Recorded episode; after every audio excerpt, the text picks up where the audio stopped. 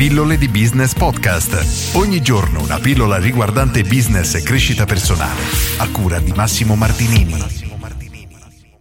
La tua attività ha senso di esistere? Oggi voglio portare la tua attenzione su questa tematica a mio avviso molto molto molto delicata soprattutto in questo periodo visto che siamo entrati da poco nella fase 3 ed è questo la tua attività ha senso esistere? dobbiamo prendere atto che il mercato si sta evolvendo ad una velocità veramente assurda e molti business che fino a qualche anno fa effettivamente esistevano e avevano ancora senso di esistere, ad oggi purtroppo potrebbe non essercene più la necessità e quindi il tuo business potrebbe essere destinato a morire. So che è una cosa brutta ed è difficilissima da accettare, però io faccio sempre questo esempio che mi piace.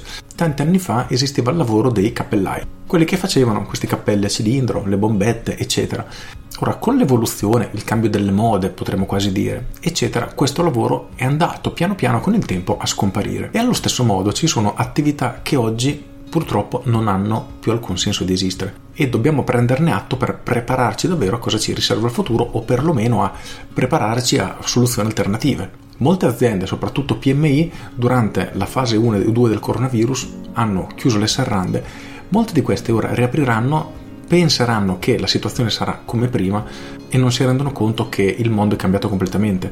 Ma questa chiusura forzata non è che ha stravolto nulla, semplicemente ha velocizzato alcune cose che erano praticamente già sbagliate in partenza.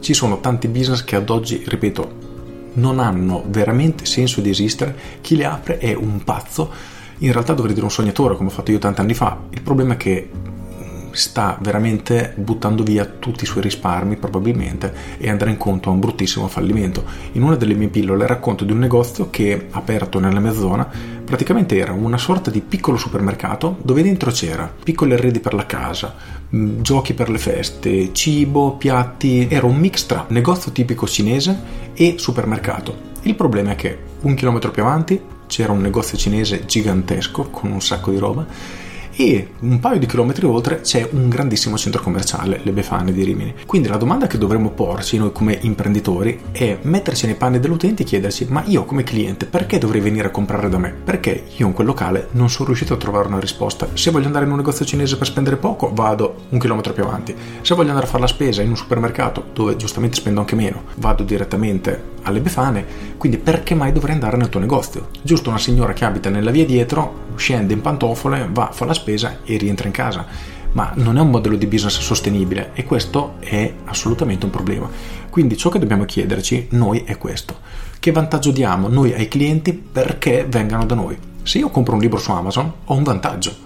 Ora, si può dire che è brutto, che Amazon distrugge, che non pagano le tasse, che eccetera, eccetera, eccetera. Non è importante. L'essere umano di base è egoista e se può avere dei vantaggi li ottiene. Quindi, se io posso ordinare un libro su Amazon, mi arriva a casa, non devo neanche alzare il culo dalla sedia, questo è un vantaggio, quindi per qualcuno è un vantaggio e compreranno da lì. Se devo venire nel tuo locale per comprare l'acqua e mi costa 10 centesimi in più a bottiglia rispetto che al supermercato che è 3 km più avanti, probabilmente vado al supermercato che è 3 km più avanti. Quindi qual è il vantaggio che stiamo dando ai clienti? Perché un cliente dovrebbe venire a comprare da noi? Se non troviamo una risposta a questa domanda o non c'è una motivazione vera, e allora è un bel casino, oppure semplicemente dobbiamo trovarla. In quel caso siamo in una situazione migliore perché possiamo lavorare, trovare il nostro punto di forza, il nostro elemento differenziante, quello che attira i clienti a noi e sfruttarlo per sopravvivere e per avere successo in questo periodo. Ma finché non riusciamo a metterci nei panni dei clienti e a chiederci perché dovrei comprare dal nostro negozio e non sappiamo dare una risposta,